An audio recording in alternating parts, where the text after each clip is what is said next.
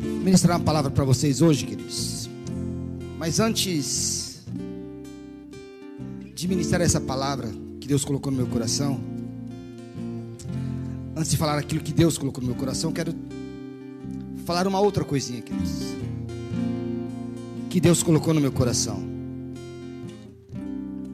Falar algo para você que está em casa, você que está aqui.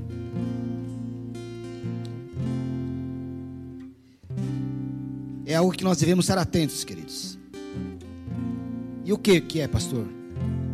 Quero dizer para você que está em casa e para você que está aqui, queridos, que a igreja de Jesus, ela não pode mais viver nesse estado de dormência espiritual, nesse estado de letargia espiritual, nesse estado de insolência espiritual que ela está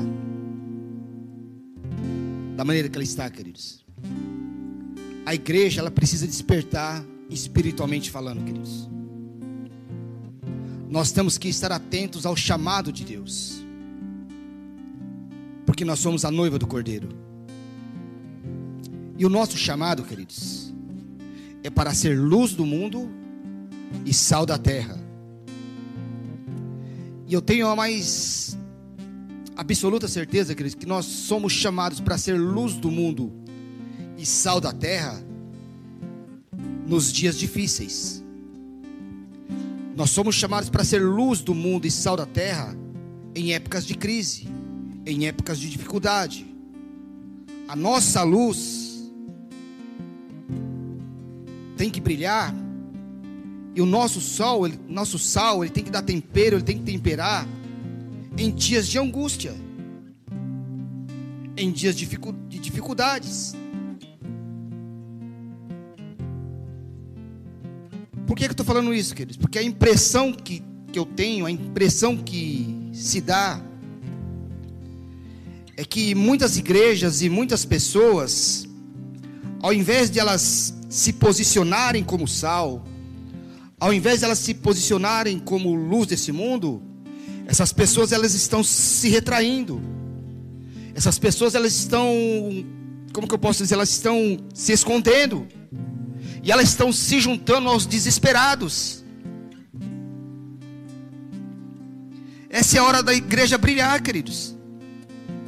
Essa é a hora da igreja aparecer.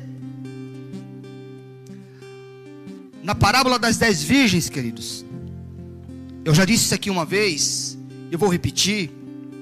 Lá em Mateus, capítulo de número 25, diz lá o texto que cinco virgens eram loucas e que cinco virgens eram prudentes.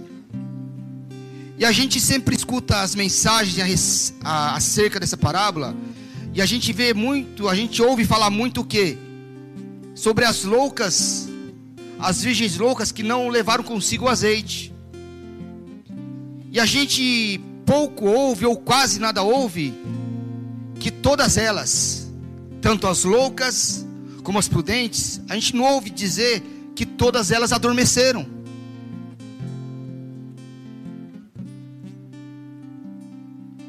E o que, que isso quer dizer para mim e para você, queridos? A gente vê, a gente fazendo uma analogia, a gente percebe que as loucas elas dormiram, só que também as prudentes, elas dormiram. E as loucas, elas são comparadas aos crentes menos avivados, aos crentes menos fervorosos. E as prudentes não, as prudentes são comparadas àqueles cristãos que são os mais fervorosos, os mais avivados ou os mais pentecostais. Significa dizer, queridos, que não é somente as loucas prudentes que estão dormindo, as loucas, as virgens loucas que estão dormindo as prudentes também estão dormindo. Ou seja, os crentes mais espirituais, os crentes mais avivados, também estão num estado de letargia espiritual, estão dormindo espiritualmente. E eu estava olhando na Bíblia, Fabrício. Eu ficava imaginando comigo. Se aquelas loucas prudentes, elas realmente fossem prudentes, elas não dormiam e também não deixariam as virgens loucas dormir. Elas falaram: Olha, ao invés de vocês dormirem, vamos lá comprar azeite, porque o noivo não chegou ainda, dá tempo de comprar o azeite. E todas elas seriam salvas. E fazendo uma analogia com o mundo, a igreja é assim com o mundo, queridos. A igreja está dormindo espiritualmente e o mundo está padecendo. Por quê? Porque a luz não está brilhando e o sol não está temperando. Por quê? Porque a igreja dorme. A igreja está adormecida espiritualmente falando, queridos. E por que, que a igreja está dormindo? Por que, que a igreja está adormecendo? Porque tem dado muito ouvidos a discursos humanos. A igreja tem dado muitos ouvidos a palavras humanas, a opiniões humanas. Tem dado muito mais ouvido a isso do que a palavra de Deus, ao que está escrito. E uma coisa que nós precisamos entender, queridos, é que Deus, Ele tem compromisso com a Sua palavra, com aquilo que está escrito. Deus diz na palavra dele que Ele vela pela Sua palavra para fazer ela se cumprir. Deus ele não tem compromisso com palavras humanas carregadas de sabedoria, carregadas de uma boa oratória, carregadas de uma boa eloquência. Porque se tudo isso não tiver inserido, queridos, a palavra de Deus, Deus não tem parte com isso. Então, antes dessa ministração, eu queria te alertar para isso, queridos. A igreja está num sono espiritual profundo. A igreja de Cristo precisa despertar espiritualmente falando. Por quê? Porque nós somos a noiva do Cordeiro, queridos. A própria palavra diz que nós somos luz do mundo, sal da terra. E a igreja não pode viver nesse estado de letargia espiritual. Nós temos que despertar espiritualmente falando, queridos. Porque quem vai levar a mensagem para o mundo é a igreja, queridos. Quem leva a palavra de Deus é a igreja. Ou nós despertamos desse sono espiritual, ou o mundo vai padecer. As pessoas precisam ver, queridos. Elas esperam de nós que nós possamos fazer alguma coisa. Não é somente estar pregando a palavra, mas é podendo estar levando luz para essas pessoas. Então fica esse recado, queridos. Que você desperte espiritualmente para a palavra de Deus. Mas não é isso que eu vou pregar, queridos. O que eu vou pregar, o tema da ministração, queridos, é esperando um milagre. Você que está em casa, queridos, você que está aqui, por favor, Evangelho de Marcos, capítulo de número 5. Evangelho de Marcos, capítulo de número 5. A partir do versículo 21.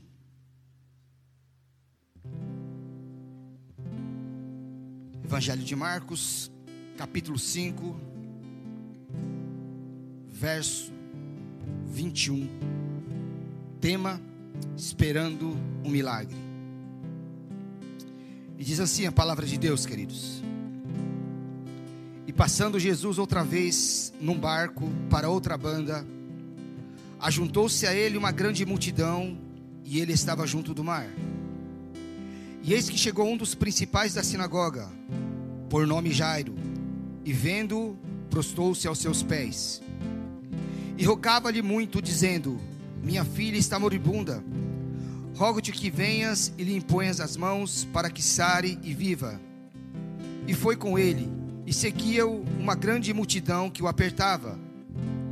E certa mulher que havia doze anos tinha um fluxo de sangue e que havia padecido muito com os muitos médicos e despendido tudo quanto tinha, nada lhe aproveitando isso, antes indo a pior.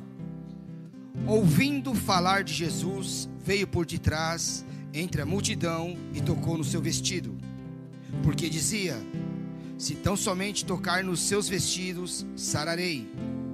E logo se lhe secou a fonte do seu sangue, e sentiu no seu corpo estar já curada daquele mal. E logo Jesus, conhecendo que a virtude de si mesmo saíra, voltou-se para a multidão e disse: Quem tocou nos meus vestidos? E disseram-lhe os seus discípulos: Vês que a multidão te aperta e dizes: Quem me tocou? E ele olhava em redor para ver a que isto fizera. Então a mulher que sabia o que lhe tinha acontecido, temendo e tremendo, aproximou-se e prostrou-se diante dele e disse-lhe toda a verdade. E ele lhe disse: Filha, a tua fé te salvou. Vá em paz e ser curada deste teu mal. Estando ele ainda falando, chegaram alguns dos principais da sinagoga, a quem disseram: A tua filha está morta. Para que enfadas mais o mestre? E Jesus, tendo ouvido essas palavras, disse ao principal da sinagoga: não temas, crê somente. E não permitiu que alguém o seguisse, a não ser Pedro e Tiago e João, irmão de Tiago. E tendo chegado à casa do principal da sinagoga, viu o alvoroço e os que choravam muito e pranteavam. E entrando, disse-lhes: Por que vos alvoroçais e chorais? A menina não está morta, mas dorme. E riam-se dele. Porém, ele tendo-os feito sair, tomou consigo o pai e a mãe da menina e os que com ele estavam, e entrou onde a menina estava. E tomando a menina, e tomando a mão da menina, disse-lhe: Talita cume, que traduzido é: Menina, a ti te digo, levanta-te. E logo a menina se levantou e andava, pois já tinha doze anos, e assombraram-se com grande espanto. E mandou-lhes expressamente que ninguém o soubesse e disse que lhe dessem de comer. Só até aqui, queridos. Senhor, nós te louvamos e nós te agradecemos pela tua palavra, pela tua presença nesse lugar, ó Deus. Eu te peço em nome de Jesus Cristo, Deus da minha vida, que o Senhor venha abençoar cada vida, cada alma que está aqui, cada pessoa que está no seu lar, Pai. Abençoe através dessa palavra, Deus. Fala cada coração nessa noite, Pai. Fala de maneira gloriosa, Deus. Fala através do teu Espírito Santo. Fala através da tua palavra, Deus. Alcance, papai, cada vida que está ouvindo essa palavra, que vai ouvir essa palavra. E em nome de Jesus Cristo, papai. Fala aqui a cada coração. Tudo aquilo, papai, que nós precisamos. E não aquilo que nós queremos, pai. Nós te louvamos e te agradecemos. Em nome de Jesus. Costumo dizer, queridos, que de vez em quando Jesus ele tinha umas umas ideias assim meio estranhas, né? A casa está cheia. Ele cura uma menina que tinha acabado de morrer e pede para que as pessoas guardem segredo. É ou não é estranho, queridos? A casa está cheia. Jesus vai lá, cura uma menina que tinha acabado de morrer. E ele fala: Olha, não conta para ninguém, guarda segredo com a casa cheia. Este episódio, queridos, da vida e da, do ministério de Jesus é muito interessante por algumas razões bem distintas. Por quê? Uma mulher sofre de hemorragia há 12 anos. E uma menina está à beira da morte e ela tem 12 anos. Duas mulheres, queridos, uma já adulta e uma criança. E ambas estão à beira da morte. A ida de Jesus, queridos, à casa de Jairo, para curar uma menina, criou uma oportunidade na vida de uma mulher que sofria de hemorragia há 12 anos. Criou uma oportunidade de milagre. Ou seja, o milagre que você vai receber, queridos, cria uma oportunidade de milagre na vida de uma outra pessoa. Você pode ser usado como um canal de milagre para abençoar a vida de outras pessoas, queridos. No caminho para o seu milagre, Jesus mostra que Ele pode abençoar quem está perto de você.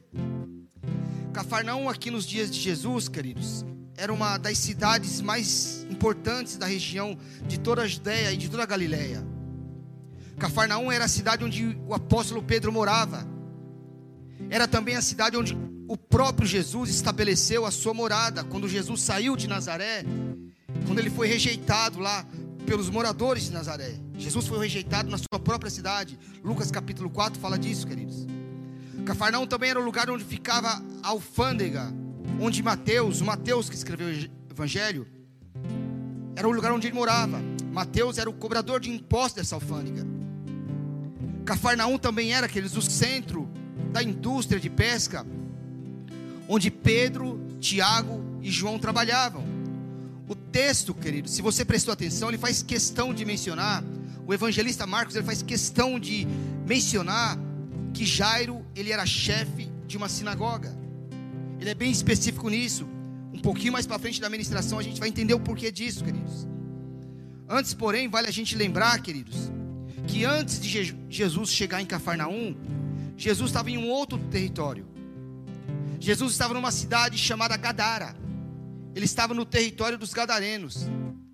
E diz que lá nessa cidade, queridos, diz que Jesus expulsa muitos demônios, expulsa uma, expulsa uma legião de demônios da vida de um homem, ele cura esse homem desses demônios. A Bíblia diz, o texto diz, que esses demônios, antes deles serem expelidos, esses demônios eles pedem para Jesus a permissão para ocuparem os corpos de alguns porcos que estavam ali.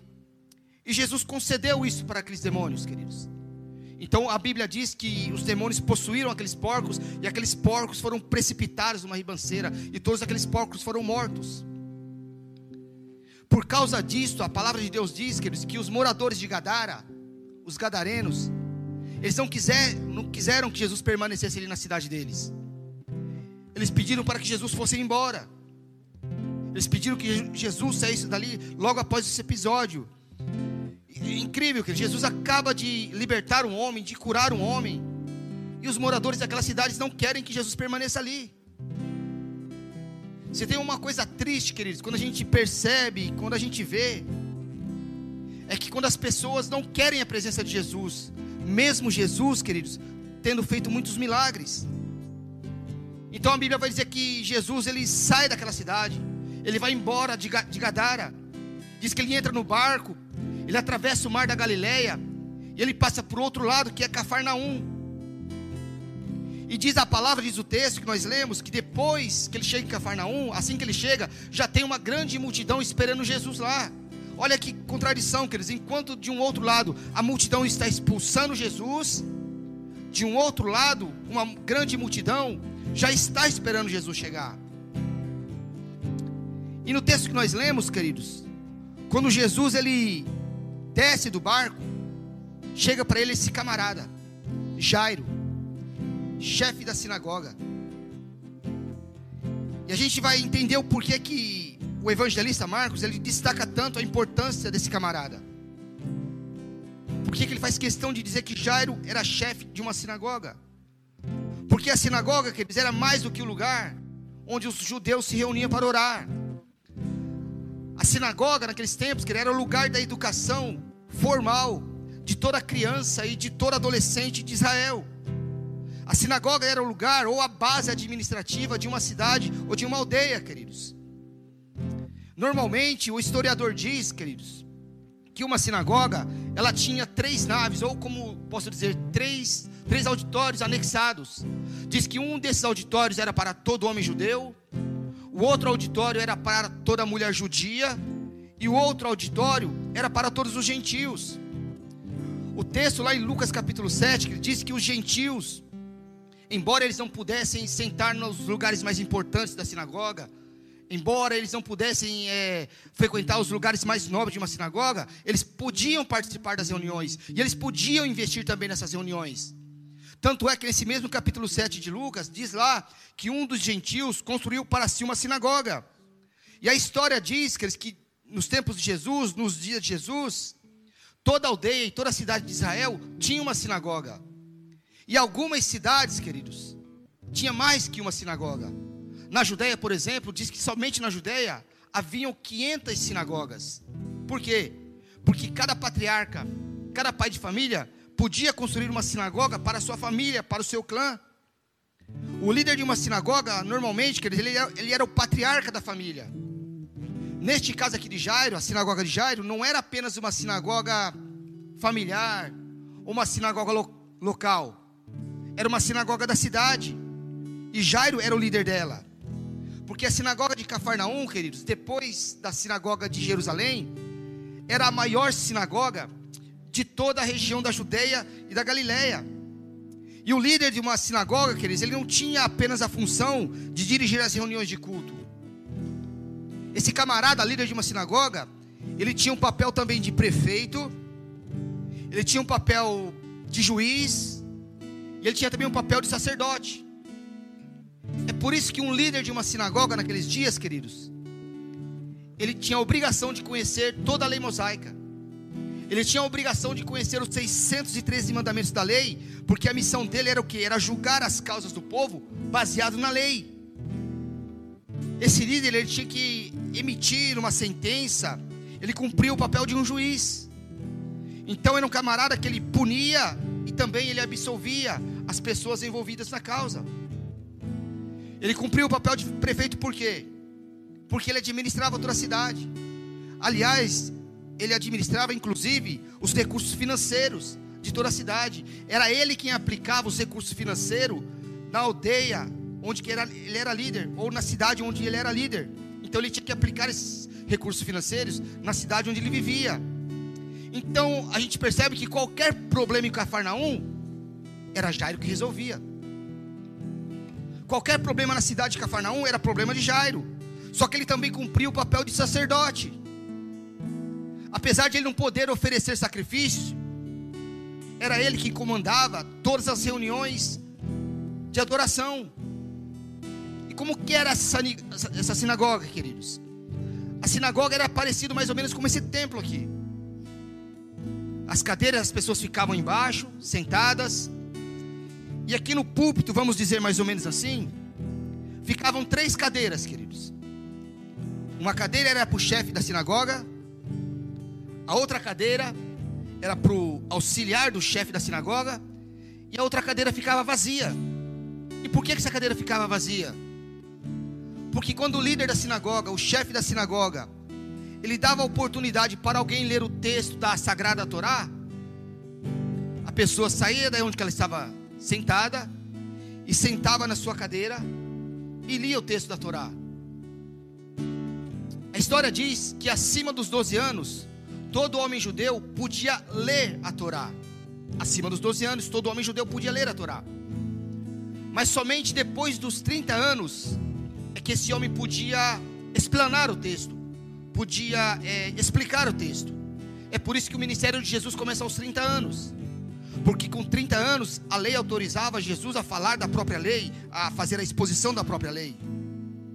Então, quando Marcos está aqui enfatizando que Jairo era chefe da sinagoga, Marcos está dizendo que Jairo é um camarada importante. Ele era a maior autoridade lá em Cafarnaum. Era o cara mais importante da cidade. Mas ele estava com um problema. E grandes homens, queridos, também têm problemas. Grandes homens passam por dificuldades. E quando grandes homens passam por dificuldades, eles precisam socorrer, eles precisam procurar quem realmente é grande, que é Jesus de Nazaré. Que foi isso que Jairo fez. Agora, esse episódio que nós lemos aqui, queridos, o texto que nós lemos, ele é muito interessante, ele chama a minha atenção, por quê? Porque esse é o único relato, querido, dos milagres de Jesus na Bíblia, que inclui dois milagres em apenas uma narrativa. Essa passagem que nós lemos, queridos, é o único relato dos milagres de Jesus que inclui dois milagres em apenas uma narrativa. Então nós vamos aprender através desse texto algumas lições, queridos. Algumas lições para a nossa vida. Tudo aquilo que o Espírito Santo quer que nós aprendemos nessa noite, aqui e você que está em casa. E a primeira lição que esse texto nos ensina, queridos, é que aqui Jesus, ele é o foco dos acontecimentos. Jesus aqui, ele é a causa, Jesus ele é o agente catalisador. Jesus aqui, ele é o homem que atrai a Jairo. Jesus é o homem que atrai essa mulher de fluxo de sangue. A Bíblia não cita, queridos, a Bíblia não fala o nome dessa mulher do fluxo de sangue. A tradição, queridos, não a Bíblia. A tradição diz que o nome dessa mulher era Serápia. Mas a tradição católica, queridos, chama essa mulher de Verônica. Ela é, inclusive, pelos católicos, transformada em Santa Verônica. Segundo a tradição, queridos, essa mulher de fluxo de sangue, ela teve o seu primeiro ciclo menstrual aos 14 anos de idade. E depois do seu primeiro ciclo menstrual, ela nunca mais parou de sangrar. Então, se a tradição estiver correta, se ela realmente teve o seu primeiro ciclo menstrual aos 14 anos, queridos, quando esse fato acontece, ela tem aproximadamente 26 anos de idade. E a lei mosaica, queridos, a lei de Moisés, lá no capítulo 15 do livro de Levítico, estabelece que uma mulher nesse período do ciclo menstrual, ela é considerada uma mulher impura. Portanto, ela devia ser afastada do convívio, inclusive da própria família. Tanto é, que em, em algumas cidades, fora da cidade, existia um pequeno arraial, e esse pequeno arraial era conhecido como arraial das impuras. Quando uma mulher estava no seu período de ciclo menstrual, queridos, ela saía da sua casa, saía do convívio social e ia até esse arraial das impuras. E ela permanecia lá até o seu período menstrual se encerrar. Depois que se encerrava esse período, ela se purificava e ela voltava para casa e podia, podia conviver de maneira social com todos. Então a tradição diz, queridos, que essa mulher teve o seu primeiro ciclo menstrual e ela foi para esse arraial das impuras e nunca mais voltou. Será que a gente consegue analisar, queridos, o impacto? O impacto emocional, o impacto, vamos dizer, psicológico na vida dessa mulher, queridos? E diga-se de passagem que aqui ela ainda não era uma mulher, ela tinha 14 anos ela era uma adolescente. Será que a gente consegue analisar o quanto essa mulher sofreu? Porque ela foi para o arraial das impuras. Então, todos os dias, todas as semanas, todos os meses, aquela mulher, ela via mulheres entrando e saindo a todo tempo, e ela não podia ir embora daquele local. Será que dá para entrar na minha mente, queridos, como estava o psicológico dessa mulher? É uma mulher que não teve namorado, ela não se casou, ela não gerou filhos para cumprir o propósito da maternidade, por quê? Porque ela foi impedida, porque ela era considerada uma mulher impura. Então nós podemos imaginar que naquele arraial, que as mulheres iam lá, e elas conversavam sobre vários assuntos, elas conversavam muitas coisas, queridos. E essa mulher sabia de tudo porque ela estava o tempo todo lá, ela nunca saiu de lá. Então, com certeza, um dia, alguma daquelas mulheres naquele arraial chega e conversa: Olha, vocês conhecem Jesus de Nazaré? Por acaso vocês já ouviram falar de Jesus de Nazaré? E uma outra responde e diz assim: Olha, eu ouvi dizer que ele se mudou para Cafarnaum. E aquela mulher está ouvindo tudo. E uma outra chega e diz: Olha, eu fiquei sabendo que lá em Betânia ele ressuscitou a vida de um homem que estava morto já faz quatro dias. E ela está ouvindo tudo isso. Ela está alimentando a sua fé. Chega uma outra mulher e diz assim: Olha, eu fiquei sabendo também que lá na cidade de Naim, ela ressuscitou o filho de uma viúva. Ele ressuscitou o filho de uma viúva. E aquela mulher está ouvindo tudo e a fé dela está sendo alimentada. Por quê? Porque a fé vem pelo ouvir. E um dia chega alguém lá e fala: Olha, fiquei sabendo que Jesus está em Cafarnaum. E aquela mulher coloca na mente dela, ela fixa na mente dela uma seguinte questão. Ela pensa: eu ainda vou me encontrar com esse homem. Porque eu tenho certeza que no dia que eu me encontrar com ele, e eu falar com ele, ou se eu apenas tocar nele, eu serei curada. Então um dia ela decidiu, ela decidiu ir embora daquele lugar, para se encontrar com Jesus. Por quê? Porque ela foi atraída por Jesus, porque Jesus é o foco, queridos. Jesus é o agente provocador da fé daquela mulher. E o detalhe aqui, queridos, é isso que nós temos que prestar atenção no texto. O detalhe aqui no texto é que essa mulher é uma mulher comum. Por que, pastor, que está falando isso? Porque do outro lado, queridos, está quem? Está Jairo. E eu falei aqui, queridos, esse relato dos milagres de Jesus é o único que inclui dois milagres em uma só narrativa. Então, de um lado está essa mulher comum, e do outro lado está quem? Está Jairo, chefe da sinagoga, queridos. E o incrível, Jesus tem tempo de atender os dois. Embora Jesus não deu prioridade para Jairo, ele deu prioridade para a mulher. Quem era mais importante aqui, queridos? Aos olhos dos homens? Jairo, chefe da sinagoga, a maior autoridade de Cafarnaum. Só que Jesus aqui, queridos, ele não deu prioridade para Jairo. Jesus deu prioridade para aquela mulher.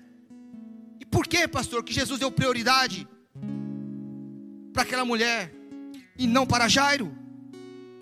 Porque você vai entender, queridos, que não é possível curar os filhos sem antes sarar os pais. Entenda você de casa o que eu estou te dizendo. A prioridade que Jesus deu para aquela mulher foi porque não é possível curar os filhos sem antes sarar os pais. Antes de Jairo ir na casa de Jairo, curar a filha de Jairo, Jesus primeiro precisava curar Jairo. Então a prioridade foi para aquela mulher. Então não é possível que restaurar essa geração sem antes curar a geração que educou e que formou essa geração. Ah, pastor, meu filho está com problema. O problema é a geração que educou ele, a geração que formou ele. Jesus está ensinando para mim e para você nessa primeira lição que primeiro é preciso curar os pais para depois curar os filhos. Antes de curar os jovens, primeiro é preciso curar, entre aspas, os velhos. É preciso que as duas gerações sejam curadas e restauradas para que a casa seja restaurada. E Jesus ele é o centro de todas as coisas, queridos. E a razão pela qual ele dá prioridade para alguns é que primeiro ele quer curar os filhos, os pais, para depois curar os filhos. A geração anterior, queridos, precisa ser tratada para que a geração que está vindo possa ser curada, tratada. Então o centro aqui, queridos, não é Jairo, não é a mulher do fluxo de sangue. O centro aqui é Jesus, queridos. Porque é Jesus que entra, atrai Jairo. É Jesus que atrai essa mulher do fluxo de sangue. E nos faz entender, queridos, que nós temos que ser movidos pela fé em Jesus. Aquela mulher estava perdida no arraial ela ouviu falar de Jesus, assim como Jairo ouviu falar de Jesus, e foram atraídos até Jesus. Então Jesus é o foco, queridos. E quando Jesus se torna o foco, quando Jesus se torna o centro, as coisas fluem, as coisas andam e o milagre acontece. A segunda lição nesse texto, queridos, quando você percebe que existia uma mulher há 12 anos com fluxo de sangue, e existe uma menina com 12 anos, a gente percebe aqui que existe um momento profético aqui, queridos. Por quê? Uma mulher está doente há 12 anos. E uma menina está à beira da morte e ela tem 12 anos. Uma mulher é impedida de gerar filhos, está debilitada e com sangramento. E uma menina, queridos, de 12 anos, com todo vigor e com toda a possibilidade de gerar filhos, está também morrendo. Dois úteros, queridos, sendo consumidos pela morte. E Jesus olha e ele compreende isso. Jesus entende isso. E ele age acerca disso, queridos. Age de que maneira, pastor? Jesus entende que no caminho para abençoar a uma, ele pode alcançar a vida da outra. Então entenda, queridos, quando você busca um milagre, queridos, no caminho do teu milagre, alguém vai ser alcançado através de você. Deus não vai curar somente você, querido. Deus vai curar quem está perto de você. Deus vai abençoar a vida de pessoas por tua causa. Jesus estava indo para a casa de Jairo. E com certeza ele ia curar aquela menina, ele ia ressuscitar.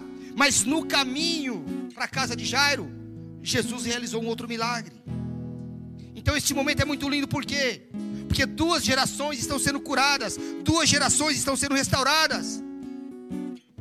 Aquela mulher diz assim: Se eu tão somente tocar nas suas vestes, eu serei curada. Ela toca e é curada.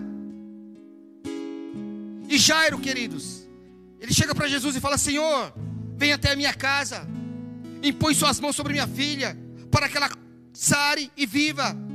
Jesus vai lá, queridos, e ressuscita a filha de Jairo. E o que eu tenho para te dizer, queridos, é que Deus vai curar a tua casa a partir da tua vida a partir de você. Porque no caminho, queridos, do teu milagre, vidas vão ser alcançadas por tua causa, e é isso que o texto nos ensina. O terceiro destaque desse texto, queridos, isso aqui nos ensina uma coisa muito forte. O que, que nos ensina, pastor? Não importa o quão importante você seja, há limites para as suas possibilidades, mas para Deus não existe limites. Não importa o quão importante você seja, para você existe limites, mas para Deus não existe limites. Queridos. Jairo era um homem importante, era a maior autoridade em Cafarnaum, da sinagoga de Cafarnaum e em toda a cidade. Era um homem muito importante. Eu falei aqui, ele não era só líder da sinagoga, queridos. Ele era juiz, ele era prefeito, ele era sacerdote, ele era patriarca. Olha a quantidade de títulos que esse homem tinha, queridos. Mas ele não podia fazer nada pela tua filha. Ele não podia fazer mais nada pela tua filha, queridos. O que, significa, pastor? Significa dizer, queridos, que quando os recursos humanos se esgotam, quando os recursos humanos se esvaem, quando os recursos humanos falham, os recursos de Deus entram em ação em favor dos seus servos, porque para Deus não existe limites, queridos. Deus está acima de todos os limites. Porque com Deus o mar abre, queridos, o sol para, a mula fala, o menino pequeno derruba o gigante, o sepulcro se abre e o morto se levanta, o cego vê e o surdo ouve, porque para Deus não existe limites. Para Deus não existe limites. Jairo era um homem muito importante, tinha muitos títulos, o homem mais nobre da cidade de Cafarnaum, mas não podia fazer nada pela tua filha. Mas Deus pode. Por quê? Porque Deus vai aonde ninguém pode ir. Porque Deus vai além dos médicos. Porque Deus vai além das suas redes de relacionamento. Ele coloca sua mão onde ninguém alcança. Há limites para mim, há limites para você, mas o Deus a quem nós servimos não existe limites. Ele está acima de todos os limites, queridos. E Jairo sabia disso. Jairo sabia muito bem dessas coisas, queridos. Tanto sabia que Jairo é o camarada que lidera uma sinagoga. É o camarada que ele lidera a cidade de Cafarnaum. Jairo é o homem, queridos, que todos os problemas de Cafarnaum ele tinha que resolver. Mas agora a sua filha está enferma e doente, ele não pode fazer nada. Então o que ele faz? Ele vai atrás de quem pode. E quando você não pode, queridos, Jesus pode todas as coisas. Jesus pode. Quando as tuas forças se acabam, quando suas forças começam a minar, queridos, deixa Deus entrar na tua causa, porque para Deus nada é impossível, Ele pode todas as coisas.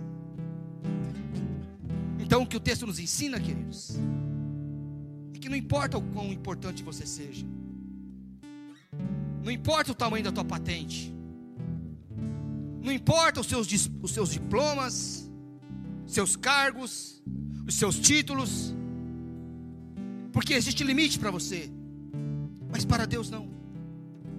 Para Deus não existe limites, queridos. Ele está acima de todo e qualquer limite.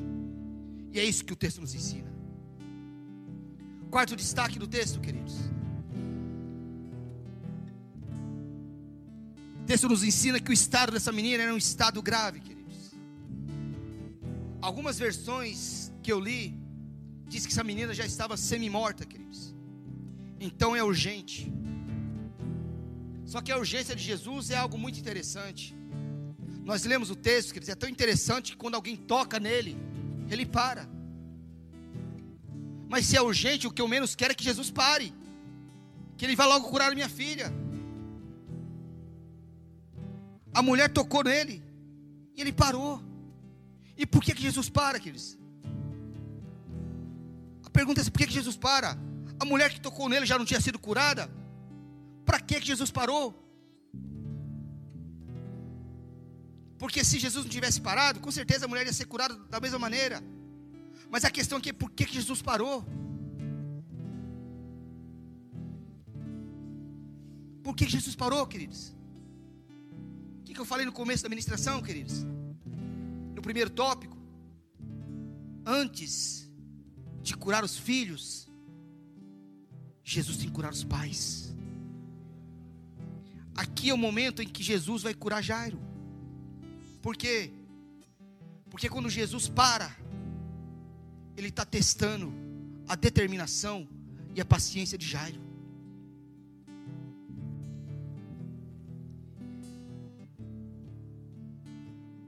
A espera, queridos, ela testa a minha paciência e a minha determinação.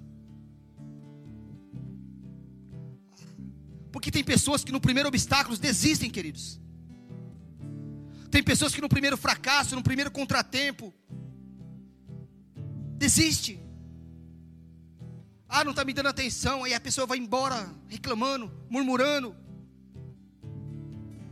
Então espera, ela testa a minha paciência e a tua paciência. Só que se você está esperando um milagre, que eles da parte de Jesus, e só Jesus pode fazer, não saia da presença dele, fique firme. A espera testa, queridos, a espera, ela testa a minha determinação. Jesus está perguntando assim: quem me tocou? Aí os discípulos olham, Senhor, olha a multidão, a multidão te aperta, e a menina está lá em casa morrendo, e Jesus está perguntando quem me tocou. Por que Jesus está fazendo isso? Porque a espera, ela testa a nossa capacidade, queridos, de ter paciência. E por que isso? Porque nós temos que ser testados, queridos. Eu já falei aqui uma vez, eu vou falar de novo. Para um crente ser aprovado, ele tem que ser primeiro provado. Mas paciência, queridos, nos dias de hoje, como é que a gente fala de paciência para uma geração que anda com pensamento acelerado, para uma, geração que nem senta para comer, para uma geração que resolve tudo que eles na palma da sua mão. Como é que a gente fala de paciência para uma geração igual essa? E o que a gente tem que entender, queridos, é que um dos mecanismos do trabalhar de Deus é a longanimidade. Deus ele trabalha com a paciência, queridos. Por quê, pastor? Porque quem não está apto para esperar, não está pronto para receber. Se você não sabe esperar, queridão, você não está pronto para receber. Por quê, pastor? Porque Deus é Senhor do tempo. Ele trabalha no tempo e através do tempo para fazer todas as coisas no tempo determinado por Ele. Então a tua bênção, meu irmão, vai vir no tempo determinado por Deus. Então você tem que aprender a esperar. Jairo espera. E quando Jairo espera, a Bíblia nos revela que surgem os contratempos. E mais, surge uma notícia ruim, uma notícia pior. E nós precisamos entender, queridos, que a espera ela testa a nossa paciência e a nossa fé pela incredulidade dos outros. Como assim, pastor? É. Sabia que tem gente do teu lado que não acredita no teu milagre? Tem gente do teu lado que não acredita no teu milagre. Tem gente que olha para você e fala assim: Olha, estou orando pela tua vida e pelo teu milagre, viu? Mas lá no íntimo, queridos, a pessoa não acredita que Deus vai atender você. Por quê, pastor? Porque quando você olha para o texto, você percebe que quando o mensageiro chega para Jairo e fala assim: Olha, Jairo, a tua filha já morreu, já era. Não tem mais jeito. E ele fala assim: Por que você está incomodando o mestre ainda? Camarada não podia chegar para Jairo e falar somente assim: Olha, Jairo, a sua filha morreu. Não tem mais jeito. Mas ele falou: Jairo, sua filha morreu. Não tem mais jeito. Para de incomodar o mestre. E essa palavrinha aqui, incomodar ali, queridos, não significa que Jairo estava dando pressa em Jesus. Porque Jairo ficou o tempo todo do lado de, do lado de Jesus lá, vendo Jesus tratar aquela mulher, vendo Jesus dar conselhos para aquela mulher do fluxo de sangue. Então, incomodar ali, a gente pode traduzir por esperar. É como se o camarada chegasse para Jairo e falasse assim: Jairo, a sua filha já morreu. Por que você está esperando o mestre? Não adianta mais nada ele ir lá. Não adianta mais nada. O que você está esperando nele ainda? E eu não sei, queridos. Qual é a notícia ruim que você tem que administrar? Eu não sei qual é a dificuldade que você está administrando hoje na sua vida. Mas está na hora de você não deixar que a incredulidade dos outros afete a sua paciência, afete a sua fé, afete a sua confiança. Você não pode deixar a incredulidade dos outros afetar a sua fé. Não deixe que a incredulidade do mensageiro, queridos, manipule a tua capacidade de crer em Deus. Por quê? Porque aquele que não acredita no seu milagre, e um dia o seu milagre vai acontecer, e ele vai ter que reconhecer que Deus era na tua vida. Por quê? Porque quem sabe esperar fortalece a sua fé. Quem espera fortalece a sua fé. Porque quando o camarada chega e diz assim: Olha, Jairo, a sua, a sua filha já morreu. Quando o camarada chega para Jairo e fala assim: Jairo, já era. Não tem mais jeito. Só que a gente tem que se lembrar, queridos, que Jesus estava o tempo todo do lado de Jairo. Então, quando o mensageiro vai lá e diz assim: Jairo, sua filha morreu, não incomode mais o mestre. Diz o texto, queridos, que Jesus olha para Jairo e fala assim: Jairo, não tenhas medo, apenas crê. Sabe o que Jesus estava falando ali, queridos? Jairo, eu ainda não saí de cena, eu ainda estou aqui, eu ainda estou no controle de todas as coisas. Eu não saí do seu lado durante um minuto. Queridos, Deus sabe o que está fazendo. Pastor, e a pandemia? Deus sabe o que está fazendo. Deus sabe todas as coisas. Pastor, ele parou no meio do caminho. Deus sabe todas as coisas. Ah, pastor, mas ele está demorando muito. Ele está no controle de todas as coisas. Pastor, eu não estou entendendo nada. Eu e você não temos que entender nada, queridos. A ordem aqui é crer, apenas crer. Porque tem coisas que Deus está fazendo na tua vida, queridos, que Ele não quer que você entenda agora. Ele quer apenas que você crê nele, que você descanse nele, que você espere nele. Porque ainda que você esteja passando pelo vale da sombra da morte, ainda que o gigante esteja se levantando sobre sua vida, ainda que o mundo esteja desabando sobre a sua cabeça e que as coisas estão dando tudo errado, queridos, Deus não quer que você compreenda nada, que você entenda nada. Deus quer que você descanse nele e que você creia nele e que você espere nele. Que você creia somente. Você precisa descansar no fato, queridos, de que Jesus tem o controle absoluto de todas as coisas. Por quê, pastor? Porque a tribulação não vem para a tua vida, queridos, à toa é para aumentar a tua fé, para aumentar a tua crença. Quinta lição, queridos, que o texto nos ensina e o tempo voa. Aqui, queridos, nós vamos ter que entender que a espera por milagre vai revelar quem é quem na sua vida. Vou falar de novo.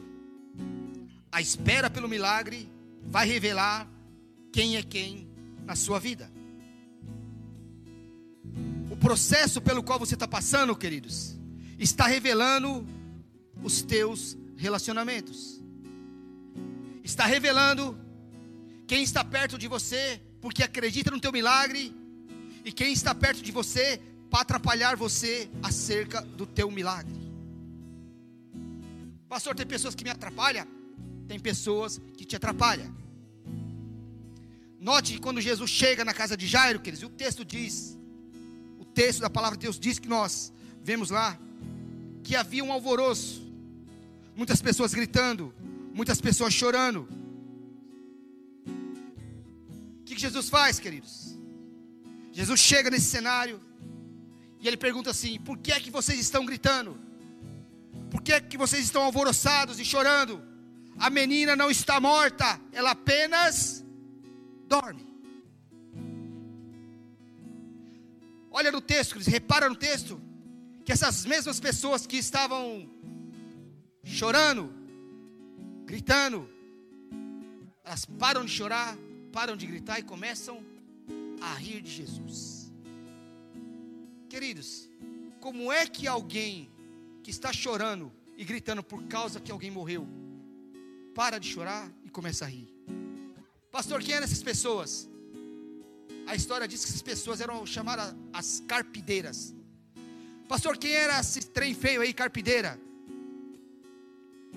Nos dias de Jesus, queridos, as famílias que tinham posses, dinheiro, as famílias ricas, elas contratavam as profissionais do choro.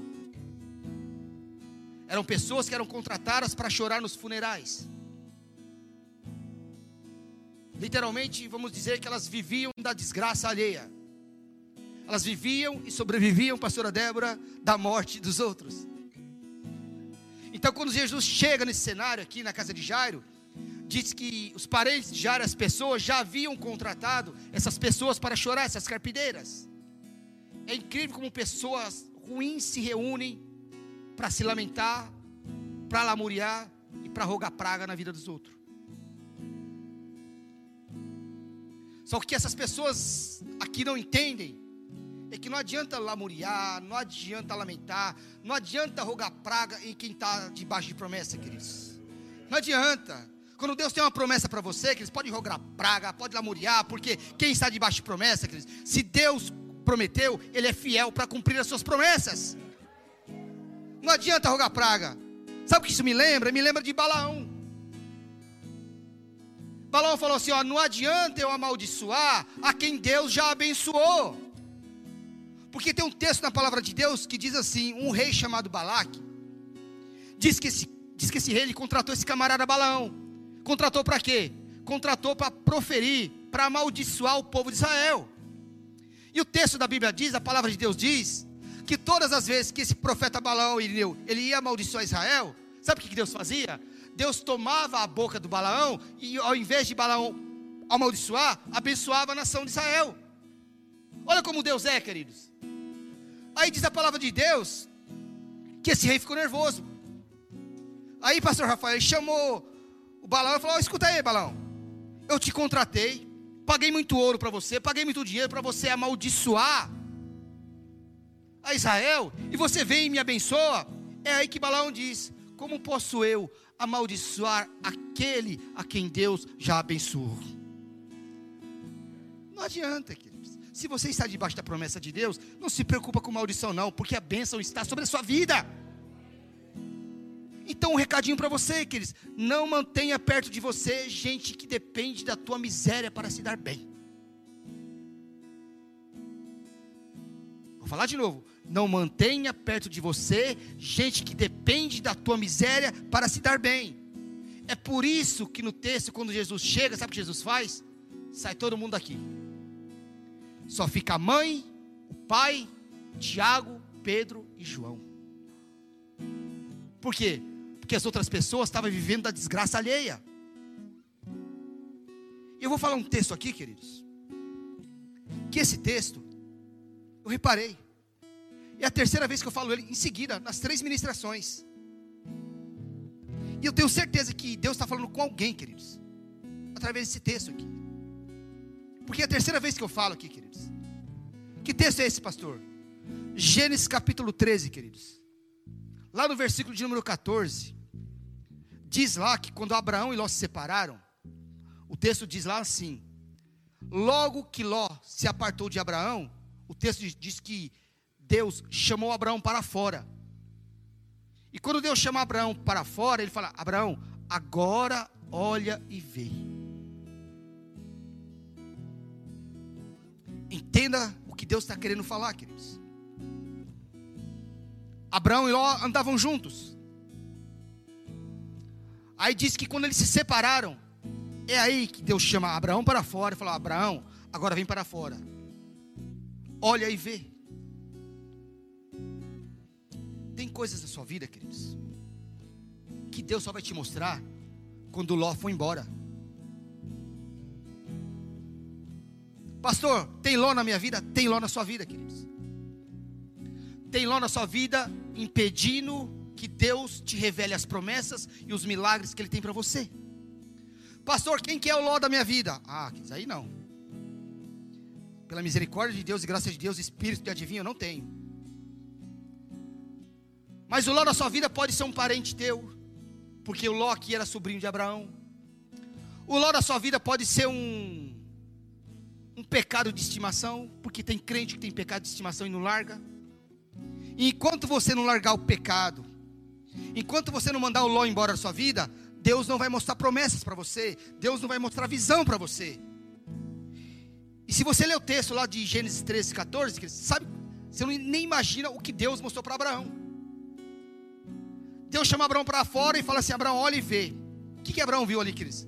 Deus falou para Abraão: Abraão, olha para o norte, olha para o sul, olha para o ocidente, olha para o oriente, toda a terra que seus olhos contemplar, vai ser tua. Olha o tamanho da promessa, queridos. E Deus fala mais: a sua descendência vai ser como o pó da terra. Olha o tamanho da visão. Olha o tamanho da promessa. Mas sabe quando Abraão enxergou isso? Só quando Ló foi embora. É por isso que Jesus chega e diz: Vai todo mundo embora daqui. Só fica os íntimos. Só fica Pedro, Tiago e João. Por quê? Porque nem todo mundo está perto de você. Nem todo mundo que está perto de você quer ver o seu milagre.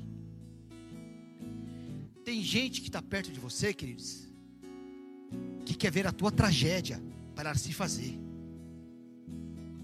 Tem gente assim, pastor? Tem. Vou repetir. Tem gente que está perto de você, que só está esperando a tragédia acontecer para ele se dar bem.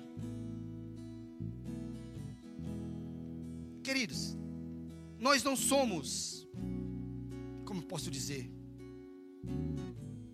vou pegar leve, nós não somos bobos, querido. Tem gente que anda com a gente, e alguns que não andam, que está esperando a tragédia acontecer, viu, Irineu? Só para falar, ó, oh, falei. Tem gente, pastor, e você sabe o que eu estou falando? Que está esperando a tragédia. Mas Deus está aqui para realizar o nosso milagre. Porque ainda que o inimigo levante gente para ver a nossa tragédia, Deus levanta milhares para ver o nosso milagre.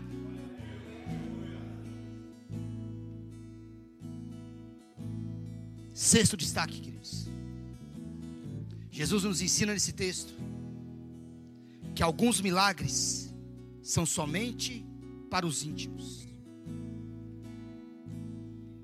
Jesus mandou sair todo mundo. Só fica Pedro, Tiago, João, o pai e a mãe.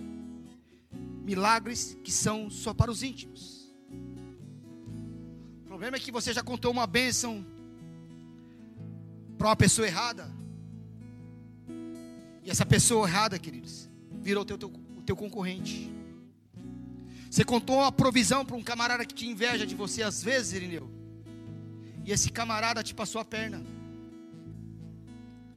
Você contou uma promessa que Deus te mostrou, uma visão que Deus te mostrou para uma pessoa que tem mais recurso que você. E o camarada que tem mais recursos que você aproveitou a sua visão e a tua promessa e você foi passado para trás.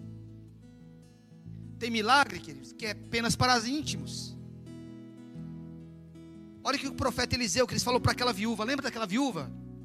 Que o profeta Eliseu abençoou? O que, que ele falou para aquela viúva?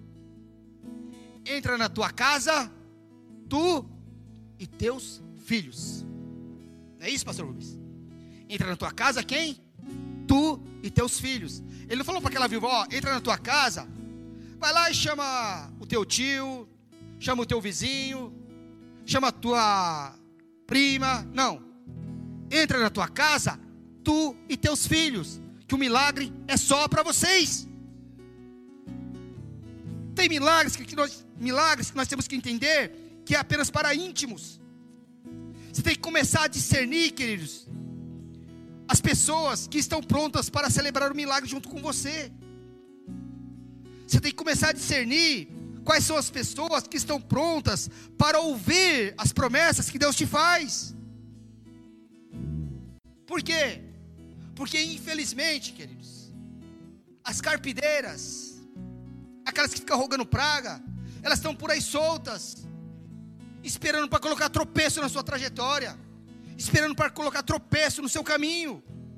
Jesus ele cura a menina, ele ressuscita a menina, mas ele mantém somente os íntimos. Eles não deixou aquelas carpideiras verem o milagre. E eu te pergunto, queridos, como estão os seus relacionamentos? Com quem você está compartilhando os seus milagres? Quem é que você está atraindo para os seus milagres? Quem são as pessoas que você atrai para os seus milagres? Tem gente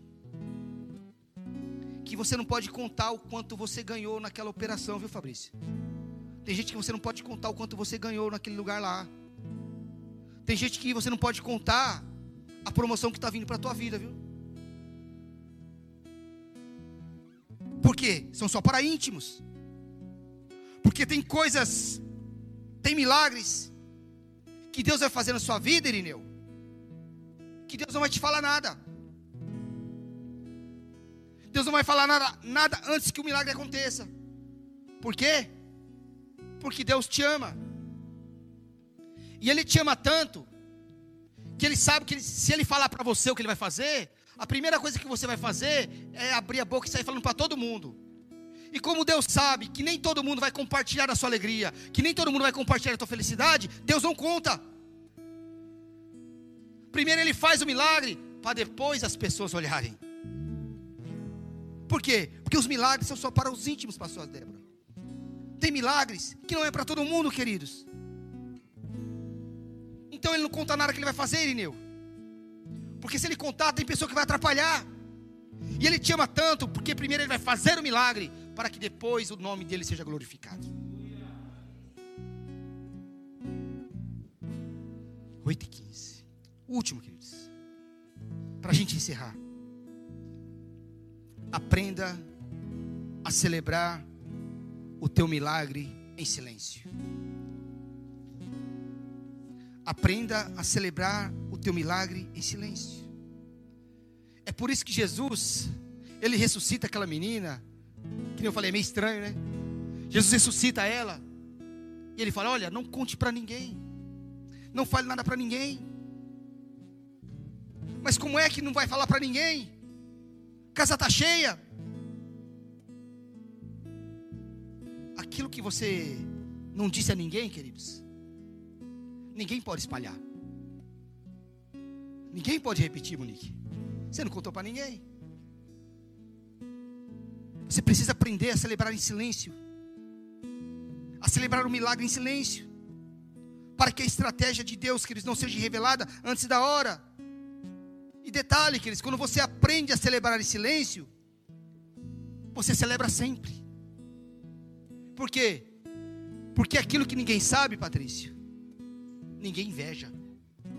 Aquilo que ninguém sabe, ninguém atrapalha, ninguém deseja.